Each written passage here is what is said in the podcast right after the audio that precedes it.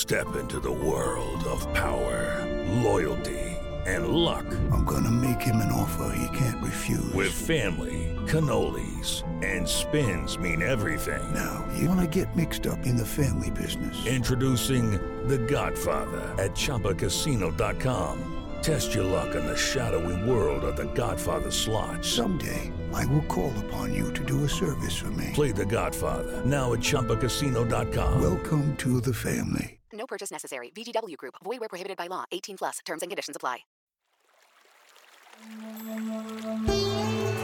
Hi, everyone. I'm Deb Flashenberg.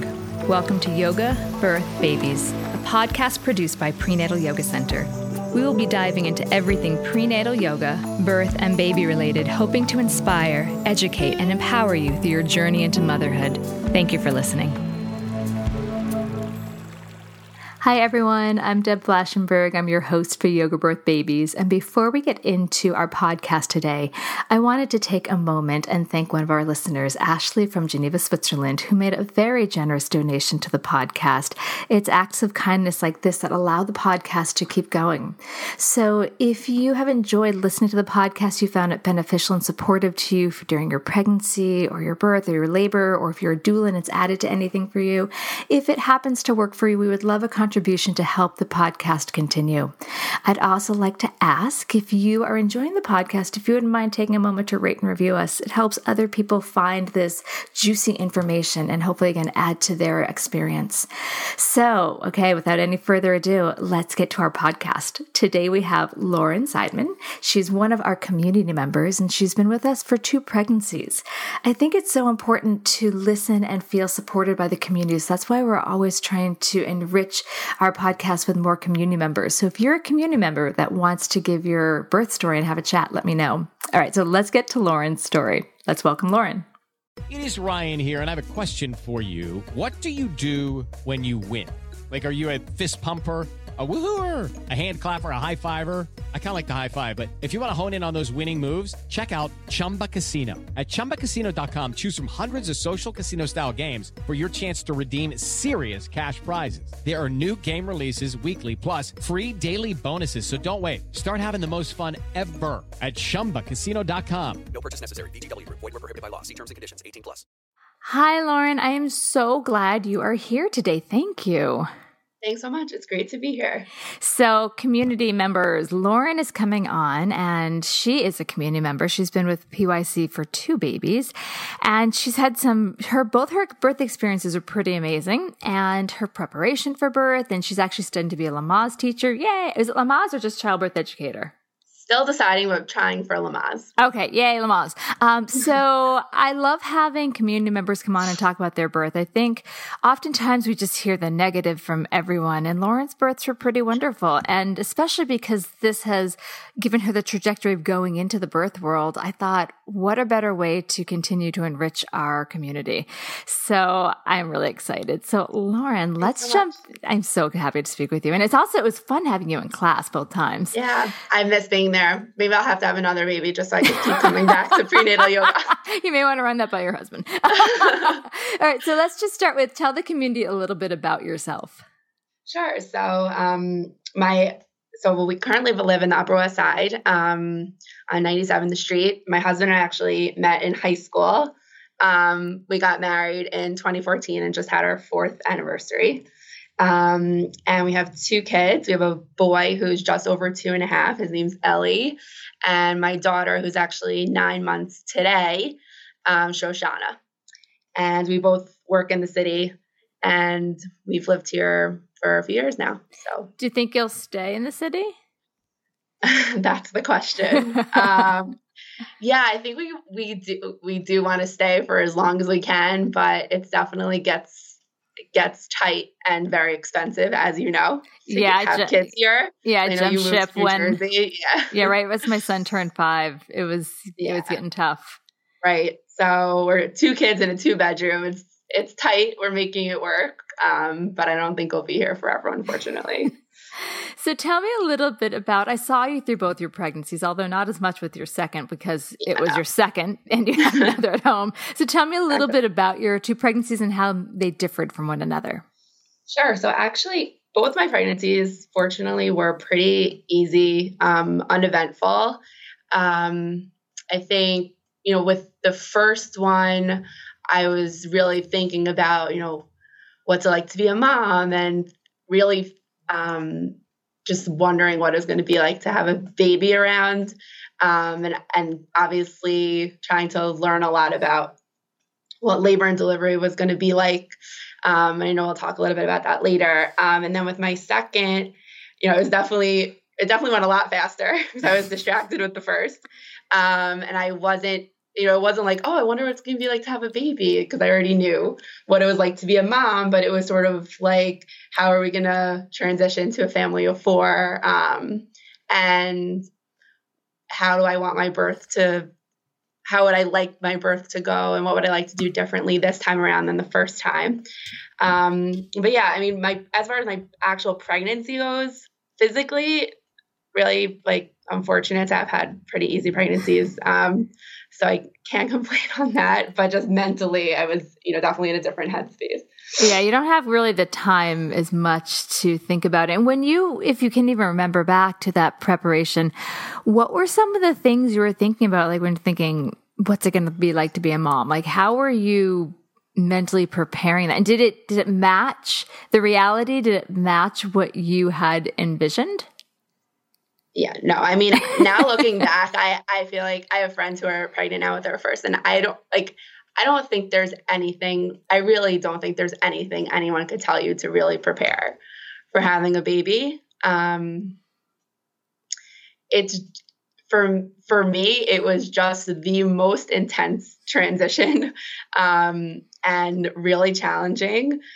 I think what I you know what I did to prepare was um, you know, I read books about baby sleep, and we obviously had a registry and looked into all the supplies that we needed for a baby. But I don't think, I don't think there was anything I did or anything I really could have done to really prepare for the identity shift to not mom to mom. Mm-hmm. I think the only way I could have, you know, been prepared for that is to actually have gone through it. Mm-hmm. Um, and also, I, I just, yeah, I mean, I, I want to say I don't think I was prepared, but again, I don't think there was anything I could have done to prepare more. I think I was really like in shock, like in shock how intense the transition was. Um, yeah. I don't know if you've been listening to the podcast recently, but we've done several podcast yeah. recently about that transition. I don't know why all of a sudden it's really resonating with me to talk about. And I've been in this for a few years oh, wow. already.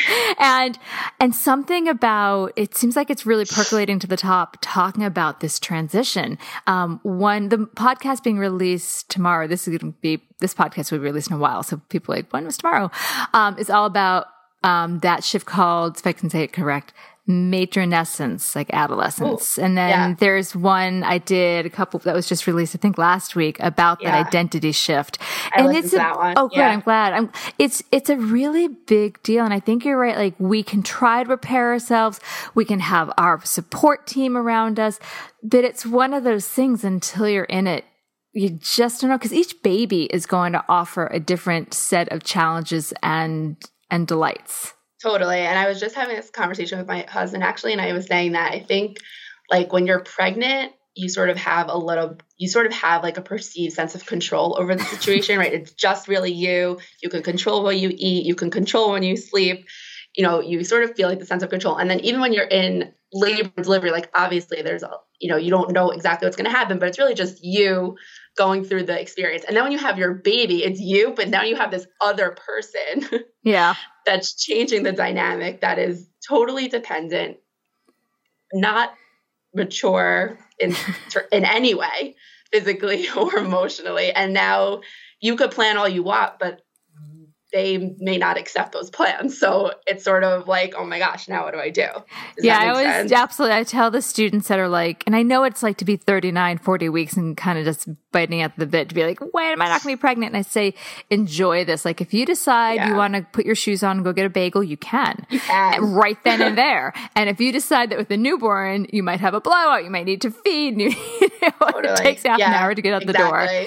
So exactly. what, let's talk about prep, uh, preparation in terms terms of education for birth. So we Yeah. so we know, okay, for motherhood, it's kind of a learn on the job. What about what did you do for mental and physical preparation and education for your births? Yeah. So, you know, as you said, like with my first pregnancy, I was at prenatal yoga center pretty much once a week. yeah, if not more, especially at the end. Um, and I, I mean, I feel like you and other teachers at the studio do a really great job of just incorporating childbirth education into those classes. So I felt like I got a lot of a lot of education um, and information there. Um, also, physical preparation. I mean, that was huge for me. Like under like a lot of the movements and things that we use in class, I definitely incorporated during my labor. Um, so that was super helpful. And then, in addition to childbirth education, so my husband and I watched this video series, like Laugh and Learn with Childbirth. we didn't want to go to an in person class. So we did that, and it was actually pretty helpful. But in addition to that, I read a number of books and I was just Googling, like, I Googled positive birth stories um, because I wanted to get the positive people who had a I wanted to get information from people who had had a positive birth experience to try to inspire myself um, and know what to expect from moms who had been there. So I guess a combination of yoga, childbirth class, and then also just researching and reading on my own. You know how to book flights and hotels. All you're missing is a tool to plan the travel experiences you'll have once you arrive. That's why you need Viator. Book guided tours, excursions, and more in one place. There are over 300,000 travel experiences to choose from, so you can find something for everyone. And Viator offers free cancellation and 24 7 customer support for worry free travel. Download the Viator app now and use code Viator10 for 10% off your first booking in the app. Find travel experiences for you. Do more with Viator. Save big money on everything for your next project at Menards. Spring is here, making it the perfect time for outdoor projects. Suncast storage sheds are an excellent solution for protecting outdoor lawn and gardening tools. They're easy to assemble, and the all weather construction provides water resistance and UV protection. Save big on Suncast storage sheds. View our selection of Suncast products today in store and on Menards.com. Save big money at Menards. I think that's important, the, the positive stories, because it's so easy to get the negative. And I feel like people want to share their negative. And at first, I used to get annoyed by that. But I've actually taken a different perspective to that and, and work with me on this. So, Oh, what's that? I've, okay. So, so I think knowing how many women come out of birth, and it's a statistic I looked up a couple weeks ago. I think the statistic's like 45% of women define their birth in some way as traumatic. So I think while they're not trying to scare you, I actually think they're trying to process, Process, it. yeah. So Mhm. I'm trying to look at it with a little more compassion and empathy. Not that they want to unload in a negative way, but yeah, they're still trying to work through their own birth. Yeah, that makes sense? So true. Yeah, no, that totally makes sense. That makes sense. So yeah, Um, even though it's not easy, especially if you're pregnant for the first time, hearing a horror story, Horror story, but yeah. trying to almost hold the space. And and I worked with this acupuncturist who told me she's like, turn when you have negative energy or negative stories come at you, turn your body away so you're not taking it in fully. wow. So I used to notice I would listen, but turn my body so that they can still have their freedom to talk, but I wasn't absorbing it. I know we're going a little Oh, new agey, but I just wanted to share Yeah. that. No, I think that's true, and I, you know, I, I definitely hear that about needing to express and process um, negative experiences. That totally makes sense. I think also just compounding that is like, and I know you talk about this a lot, like this, the socially and culturally and in the media, how birth is is um, Yeah. portrayed as like of control, Emergency. screaming, emergency, and that just just did not resonate with me. So I was like, okay, what are some real stories that we can get our hands on? Um, Well, I'm glad. I'm glad that you went ahead and looked for the positives. So talk about your Yeah. two births. How are they different? yeah. So um, my first, my so I guess taking a, one step back from that before I get into Sure. the details. Um, yeah. So going into my first birth, I I had a per, I sort of had this um, notion that I wanted to try and go for an unmedicated um, labor.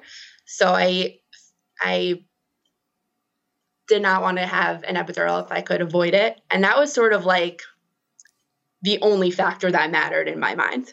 Meaning, I wasn't really thinking about the other things that I know about a birth experience now, but I felt like in my mind the question was like, "Are you going to get an epidural?" And when I would, and for me, the answer was, "Well, I'm not planning on it."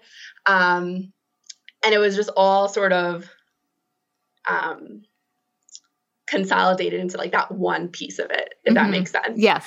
Um, so I wanted to go in and you know try not to have an epidural and also minimize other interventions as, as much as possible. I sort of felt like an epidural could open the door for other interventions that I didn't really feel like I wanted in my birth if they weren't medically necessary. So that was how I went into it. Um, I actually was eight days late with my first, ended up getting induced. Um, so, yes, had some medical intervention there, um, but was able to, you know, go ahead and I, I did not end up having an epidural. So I was, you know, happy about that. Um, but in terms of the other aspects of my birth, so I gave birth um, to my first at NYU, and I, I mean, when I got there and I was, you know, in la- and I was started having contractions and labor was getting more intense, I felt like the nurses and the staff there was just literally I had a nurse that basically rolled her eyes at me when I was in full active labor. Um, they were like not supportive. The all I really what I remember about my experience is like bright lights, n- nurses that were not interested in supporting my birth. Thank God I had a doula who was amazing and my husband. Um, and at the end, when I was um, pushing, I just remember having a lot of people there. Like I don't really don't know why because of my second birth, and I'll get to that in a second. I only had my doctor and one nurse. With Ellie, my son, it was like a resident, my doctor who almost didn't make it in time to catch my baby, a doc, my doctor, and then another another two nurses, and then another person. It was literally five people like surrounding me when I was trying to. What time to of year was it? him. What time was it? July. December 29th, Oh, like see, Christmas week. That's strange. I was thinking because I know in July there's a shift of new residents. So people Yeah. are really excited to learn. And I thought maybe that's why your room was so crowded. No. No. Just Huh. crowded. And I, to be honest, I guess how I would, um, you know, without going into all of the details of the birth, like I, um, in retrospect, I feel like I'm more able to un, like process it, but I felt like it was, I wasn't really supported by anyone but my doula and my husband, who were the ones in the room.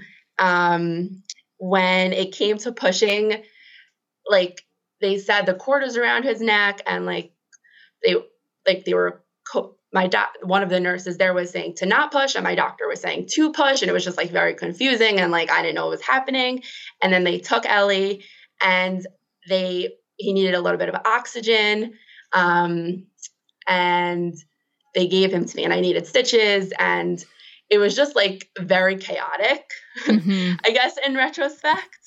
Um, and I was, I mean, I was like I was saying before, like I'm, I, in terms of the experience and you know my goal being to try and go without medication, I accomplished that goal. But in terms of like the overall experience, it was okay. Um, it was, it was just not the most like positive feeling. So now I'm into my second birth.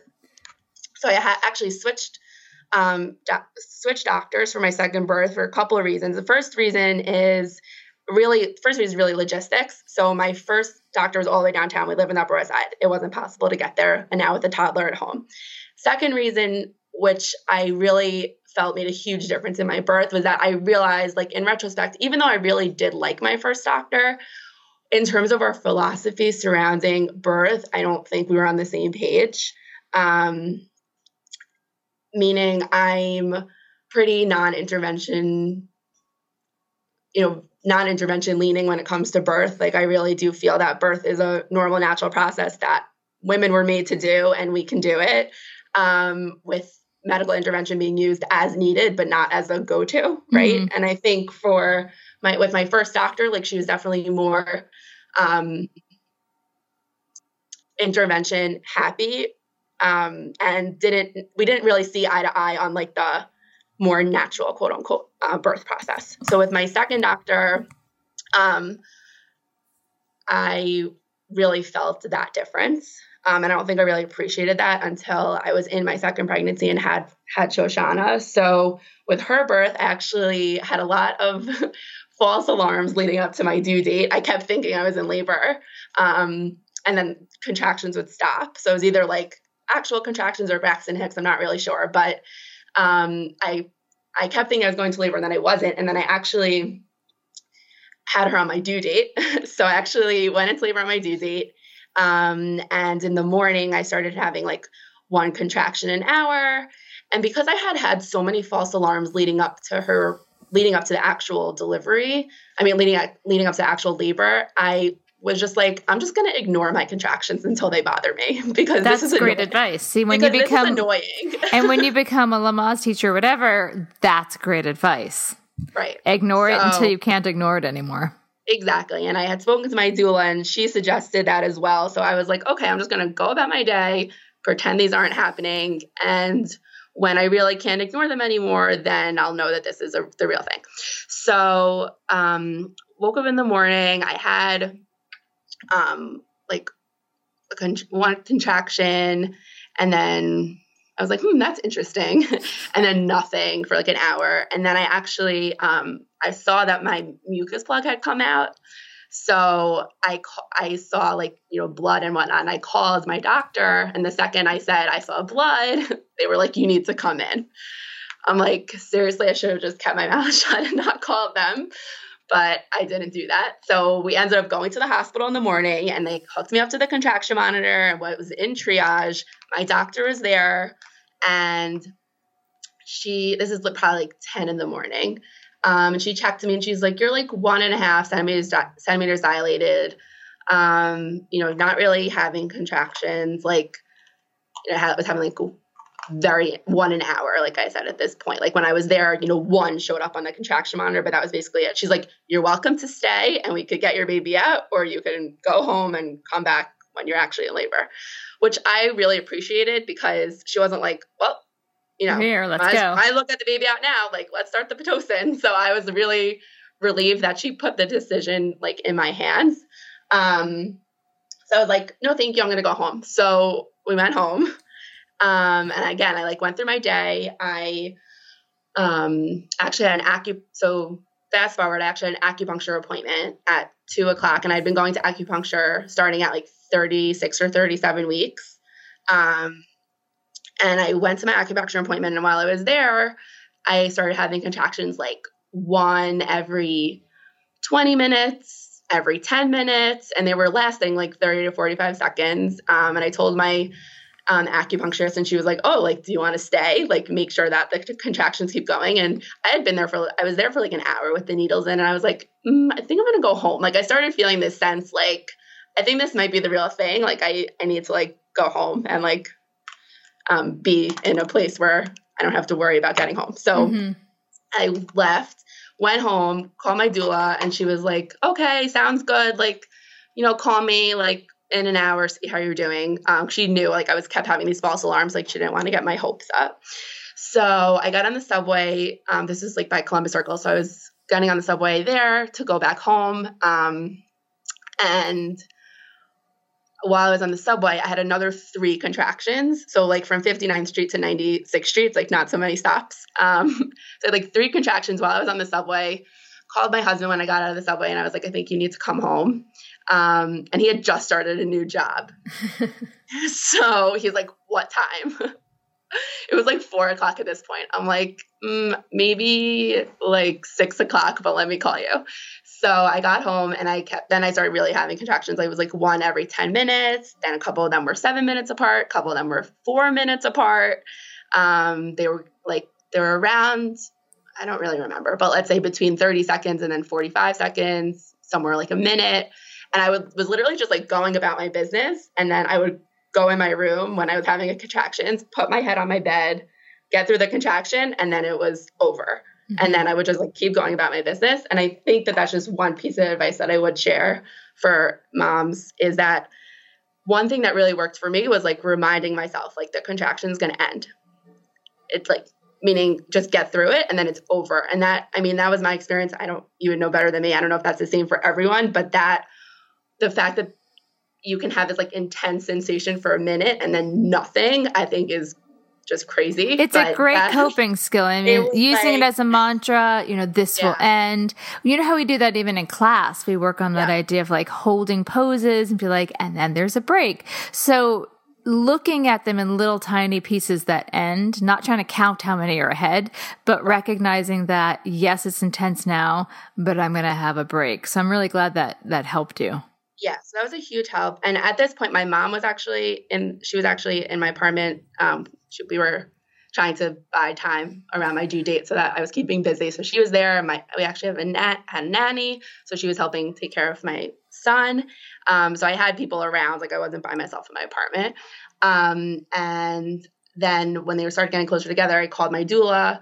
And she still was like, okay, let's see how it goes, see how it goes. And I told my husband to come home. And then um, eventually called the doctor. this is, I called her. Sorry, actually, when my husband got home, I had him call her because at this point, my contractions were like semi frequent, like probably between four and seven minutes. And I was just like, can you call her? So he called, put me on the phone, and she's like, this is your second baby, right? I'm like, yeah. She's like, you need to come in right now. I'm like, okay. So I called my doula and I was like, we're going to the hospital. So my husband came home at six. We left the apartment at 645. Um, and then got there, got it, went to triage. By the time we got there, it was four centimeters and um, 100% effaced. And my, um, so my doctor was on call at the time, but the doctor, but then he ends up switching shifts. So a different doctor actually ended up delivering Shoshana. Um, my doctor was there and she, she was great. And so basically I delivered at Mount Sinai West and for those who don't know, Mount Sinai West has a birth center. So I really wanted to deliver in the birth. I really wanted to um, have my baby in the birth center because they're, you know, that's a, for me, it felt like a great option to minimize like medical interventions and have, you know, a more comfortable labor environment. Um, and I met all the criteria. They have a lot of criteria that you need to meet to get in the birth center, and I met all of it, and it wasn't available. They're like Oh, wasn't wow. a, they're like wasn't a nurse. They need They they didn't have a they nurse ready. nurse. Yeah, Yeah. and my doctor was so mad because she knew I really wanted it, and it was such a you know it seemed like such a silly reason. Um, it wasn't that it was full; they just didn't have a nurse. And I was like, it's fine, like it's fine. But it really made me feel good that she was really on my side. Yeah. Um, and like she really wanted it for me. But I think going in, I never had my hopes up that I was gonna have a have my baby in the birth center because I knew there was a chance I could get induced, which would risk me out. Since I was late with my first, um, I knew that you know something could come up that I wouldn't have my baby there. So just mentally, I had I didn't have my heart set on the birth center, even though that's ideally what I wanted. So and I'm glad you, if I'm going to jump in, I'm glad that you had that reality because having been a doula to many people hoping to use the birth center, it is very rare we actually got to use it. Um, And it's usually something got risked out. Maybe hmm. the woman's blood pressure was slightly high from anxiety, or she was a couple days past her due date beyond. At one point, for a while, it was 40, it was 40 days, and 40 weeks and six days. And then they dropped it. And then, or maybe it was even somewhere in 41. Then they dropped it. Then they put it back up. And Yeah. then, but there's also, even just like you, you met all the criteria. Sometimes there's just not a nurse available. And Right. so, because it sounded like you were open minded, it allowed the birth to flow a little easier. Then all of a sudden, this huge disappointment from the beginning. So that's good that you, that was actually one of the reasons that I chose not to do the birth centers because as much as I believed in the birth center, and I truly do, it's just so rare to get in. Right, right, right. So yeah, that was I mean, it was definitely a disappointed disappointment, but it was fine. I sort of just like had in my head going into the birth like just to sort of go with the flow because I know that getting stressed out is Not, not, going to help. productive for having baby.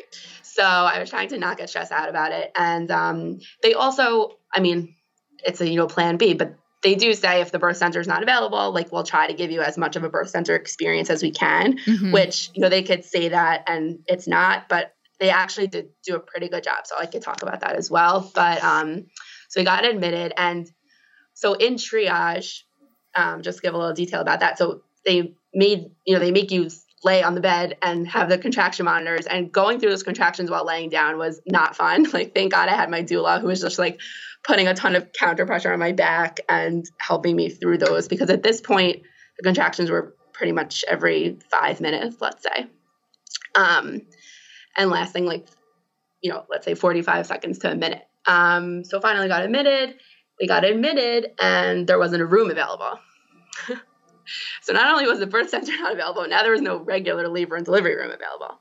So I was walking the corridor with uh, my husband and my doula, stopping every time a contraction came on. And we were doing that for about an hour, maybe longer. Like I don't really have such a great sense of time because I wasn't paying attention to the clock, but Mhm. it was like I would say so we got to the hospital at like seven, got admitted at like 7:30, 7:45. Yeah, that sounds right. And it was probably a good hour, hour and a half that we were in the hallway. I was started having contractions that were over a minute, two to three minutes apart, and I still wasn't in the labor and delivery room. So I, I was in this crazy state though, where I was like joking with my doctor. I was like, Dr. Nabizde, I'm going to have my baby on the floor. I need to get into a room. Like this isn't funny. Um, she was like, I know, I know. And they were really trying to figure it out. But again, I was just like going with the flow. We were like in a good rhythm. Like we were just walking, contraction would come. I would like go up to the wall, put my head in my hands, and my doula was like putting a ton of counter pressure on my back because I had a lot of like my hips were very tight. They they still are. So like when I would have contractions, it was like residual like tightness in my hips. So she was like really helping with that pain relief. Um, and we were just doing that for like an hour, hour and a half till we got into a room. And actually, while we were in the hallway, the anesthesiologist came up to me and he said, started talking to me about an epidural. And I just looked at him and I said, no, thank you. Well, I mean, how would they even do that in the hallway? You can't do that in the I think they, they wanted me to, yeah, I know. I don't know. They wanted me, I guess, to sign a waiver if I did Oh, in it. case you wanted to. So that's actually crazy though, because for someone who would want an epidural, like I was in the hallway Yeah, like what would they do? out I guess you- medication. I'm- I didn't want pain medication, but what if someone did? Like, really, what would they have done? Well, my guess is because this happened to me for one birth is that they actually they actually put the person in an OR, even though it was an unmedicated vaginal birth, because it was very quick. We came in at over ten, like she was ten centimeters ready to push, so they we had no option to walk the halls, like it was Yeah. coming. Um, Yeah. I'm guessing if someone was saying that and felt the birth was imminent, maybe they'd put them in the OR, but they really need to save those for emergencies that come up. Yeah. But I think the reason they let my client do it that one time, one is like she truly was about to give birth Really and, right. and because it wasn't clearly going to take very long.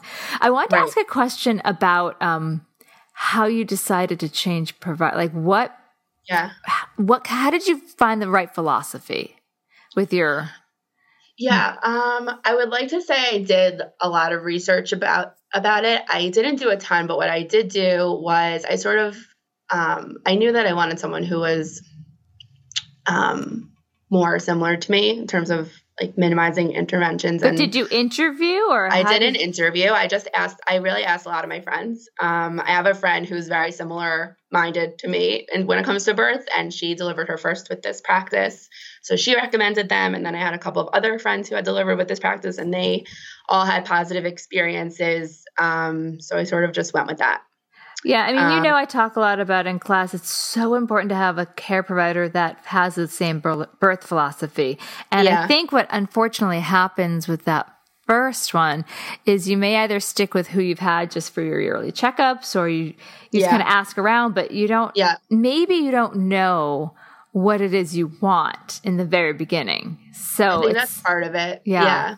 Especially with the first, like I, yeah, I mean, I just went to my OB GYN who had been my yeah. GYN for since I was, you know, whatever, younger. So, um, yeah, so this time around, I really just you know, I asked friends and I sort of, and I, especially my friend who um, I know is similar to me, like she understands what I want and we talked about it. So that recommendation really helped. Um, but I didn't actually interview the providers. For the ones who work hard to ensure their crew can always go the extra mile, and the ones who get in early so everyone can go home on time, there's Grainger, offering professional grade supplies backed by product experts so you can quickly and easily find what you need. Plus, you can count on access to a committed team ready to go the extra mile for you. Call, clickgranger.com, or just stop by. Grainger, for the ones who get it done.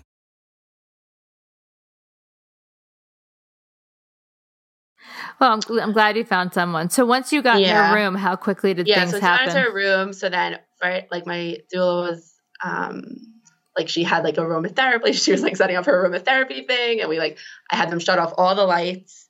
Um, and they I, would- they still put the mo- like monitor on me, but I I hadn't been monitored since I got admitted. So they put the monitor on, but I was able to stay like upright, standing. Um, and that was really good. Um, when I was at NYU, I remember like being in the bed and having like really, really, really, really, really strong contractions, and at one point saying, "I feel like I'm gonna die." um, so this time around, I was upright. I was able. At this point, I wasn't really wanting to like walk around, but I was just like had my head like in my hands on the bed, sort of like leaning over and and just taking the contractions um, like that. And had the lights off. Um, and they put the monitor on. And then at one point, my doctor came in to check me and she looked at the monitor. She's like, she's fine, just take off the monitor. um, so that was really good. And she checked me. So I was seven centimeters at this point. Um, and I sort of felt like a little discouraged because I felt like my contractions were really close together. And I was wanted to be further along, even though it hadn't been that much time. But my doula said to me, she's like, this is, she's like, you're almost there. Like, this is the last part, is the hardest part, but it's the fastest, and you're like almost done. So, um, and also like as she was massaging me, I kept telling her like to go lower down. And whether this is true or not, she told me that was good because that meant the baby, baby was was moving dropping down. down, yeah. Yeah.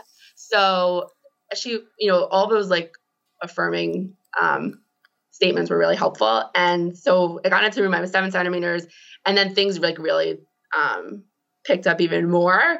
Um, and the contractions started getting like a lot closer together, longer. And you know, I was definitely using a lot of the techniques that we did in um, yoga class, like the sounds and the swaying and all that stuff really helped me. And my doula actually had this really cold like washcloth. So my husband's job was to like keep it cold. and every time I got a contraction, I would just like shove it into my face. And that was like our system. Um, and then eventually I was like, I feel like I need to push. Um, so when I was pushing, they, my doctor came in and she, so she checked me. She's like, you're almost there. You're like nine and a half. And then like literally, I think 15 minutes later, I was like, okay, like I really feel like I need to push. So she came in and she was like, yep, you're ready.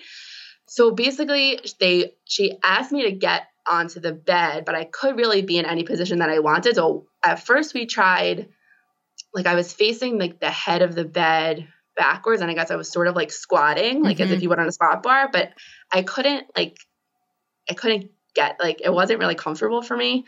Um, so then we ended up. She was like, "Why don't you try to turn around?" Um, and then we sort of did like a semi-seated position, so like not flat on my back, but like with the head of the bed like raised, and my feet were like up. I think in the stirrups. Honestly, I don't even remember. Um, but like semi-seated, and that was for me like even though I know from all the stuff that I've done learning about birth and whatnot that um, you know upright positions are like utilize gravity better and whatnot to push the baby out. For me, it was just like it wasn't working. I sort of envisioned myself giving birth, like giving birth in like the more traditional position, which I guess is just the fault of society. Um, so I had I delivered her like that, and she was out pretty quickly. Um, the most, the, really overall, I would say my contractions were very manageable. The most painful part was pushing her out. Like I, it wasn't like that with Ellie. I don't know why, but it was the most painful thing. Not to scare anyone listening, but it was but then it was over. It was just, you know, one second. Um, the other thing is my water didn't break until I wanted to say this also. So when I was seven centimeters, my doctor was like, well, we could break your water. And I was like, no. And my doula sort of helped her explain why we might, why I may want them to break my water because it like to help it progress faster. And she was, I was still like, no, I don't want to do it. And she was like, okay, that's fine. So my water didn't really break until I was pushing, but we were joking, like maybe I'll deliver the baby still in her sack. Mm-hmm. and then I would have had a baby on my new date and in the sack. Like, what are the statistical chances of that happening? Yeah. Um, we were like joking about that. But anyway, my water broke on its own, like right when I started pushing. Um, and she was out and they like put her right on my chest and they're they said like it's a girl and I had to, I didn't know the gender of the baby, so I sort of had a feeling it was a girl. Um, and when they said that, I was like, yeah, I I was surprised but not surprised. I was just really happy, and I just looked at her, um, and it was just yeah. I mean, it was great. I think the best thing was that my doctor was just so calm, and it was so much more chill than my first birth. Mhm. Um, in terms of the delivery, like the first delivery, I felt like was thank God it wasn't an emergency, but it almost felt like emergent, like very like chaotic. And the second one was just like, okay, like, you know, let's change positions, let's try a different position. Even like the nurse was supporting me. There was one point where I was like, please don't touch me because I was just in so much pain. And she like totally backed off. The nurse I had also was like amazing. Um, just a totally different feel. Um, So, having had these two very different experiences, what advice would you give to expectant parents right now in terms of making sure they have the right fit or how to support themselves in having the birth that they envision or or just what was what was kind of your takeaway from the very two different experiences? yeah i think it uh, it really came down to just um one is i think i had confidence in myself that i knew that this is something i could do. Um i really spent a lot of time like thinking about how i thought the birth would go what coping mechanisms i would use and also just talking to myself and saying like i can do this. Um i, th- I think that was one important that's one important thing for moms to remind themselves like you know i think we we live in a world where there's a lot of you know fear around birth and people and women thinking that they can't do it without x y and z helping them. And i i really think that that's um you know that was something that i worked through like knowing that i really could do this. Um and the second thing was um finding a finding a doctor that i felt was aligned to my philosophy. That i think really came in handy. Um you know, and respected me. Like even when there were times when they recommended certain medical interventions, like breaking my water, or you know, when when we were there earlier in the morning, recommend you know saying like, do you want to get induced? um, leaving it up to me, like that was huge. Yeah, they gave you ownership over your own experience. That's from the research I have read, the the people that are involved in the choice making, even if it doesn't necessarily happen exactly how they envisioned, if you're uh, if you're involved in the choice making, feel so much more satisfied with the birth experience. And if you're told this, because it tends to be little people, if you tell them what to do, especially in birth, where it's your body going through the experience, to kind of be put aside as if your experience doesn't matter. It can feel, it can really feel scarring. So I'm glad For that sure. you had a really great experience on that, especially the second time. So, are there other any other takeaways you think new and expectant parents should think about, or advice that you wish someone had told you? Um, in, i- advice for like For- birth or advice? Well, just in for birth? general, either parenthood or birth or whatever it was. Yeah. What do you wish you had known and that you can now share with someone else? Yeah, um, I think so. For I think for birth and actually for motherhood is just making sure you have the right support in place, um, and also so right support in place meaning you know for birth like we had um, a doula. We almost didn't hire a doula for the second time, not because we didn't love her, we loved our doula, but because we were like, oh, we're second time parents, we could do this on our own. Like that was not true at all. Like afterwards, we were like, what were we thinking? Thank God we had her. Um, so you know whether the support people that you have is your you know partner or a fa- friend or family, whoever it is, just make sure you have the right people in place. I think that's true for birth and for new motherhood. Um, making sure you have people that are rooting for you and on your team. And I think another thing is that I'm really big on is just self education um, and not relying on your doctor to educate you. I think I sort of thought that my doctor would give me the education the first time around, but they don't have the time to do that. Um, and there's so many resources out there that you can look through. Um, and I think it's just so important to know the options, to know the information. I mean, I think I've literally listened to every single podcast on yoga birth babies. I'm not joking. Yay. Um, and, you know, an evidence based birth I've just started listening to. Just, I'm fascinated by all of this. So I'm definitely a bit of an extreme when it comes to finding out information. But I think that just knowing what's out there and knowing the options, knowing the information, um, and really like owning that part of it because I don't I don't think unfortunately that like a care provider has the time or yeah, and it's not the time to really it's And it's not not- really their role. Well, it's not their role necessarily to educate you. What they are supposed to do, ACOG guidelines say that when it comes to, say they're like, okay, we're going to break, I recommend breaking your water. I recommend Pitocin. They are supposed to tell you the pros and cons. Yeah. They're not necessarily supposed to like give you a full childbirth education class, but they are supposed to give you you could not do this and here's the reason you may choose not to or you could and here are the reasons but the reality is it doesn't really happen and so it best suits the whole birthing team if you come in with that information so i'm glad sure.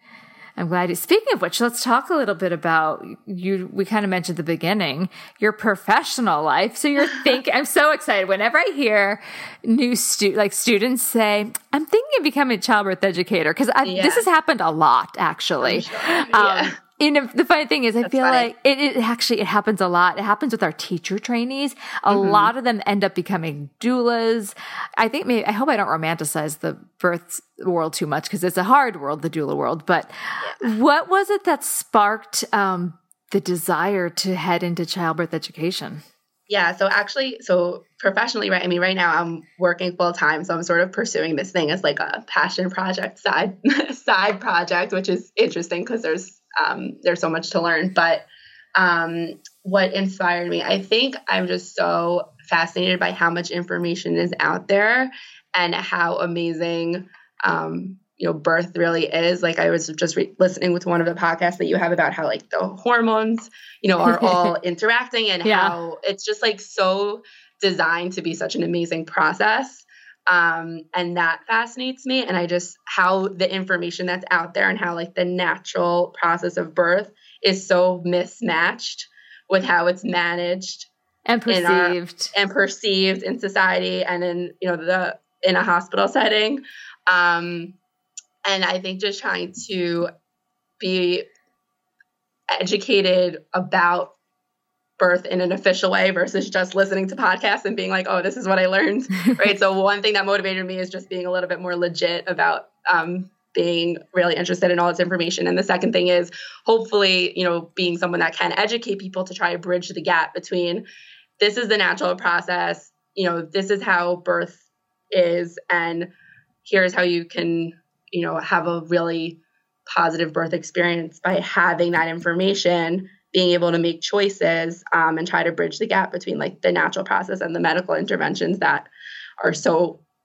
prominent and common um, as just routine um, It's exciting. I'm really excited. And of course, please let me know if there's any support I can offer you because I just love seeing this desire to be part of that world um, expand. I feel like we need as many birth workers who believe in the physiological birth as well as those who just want to provide information. I think the most important thing we can do as birth workers is give evidence based information for people to make their own choices so they don't feel victim to someone telling them how to birth.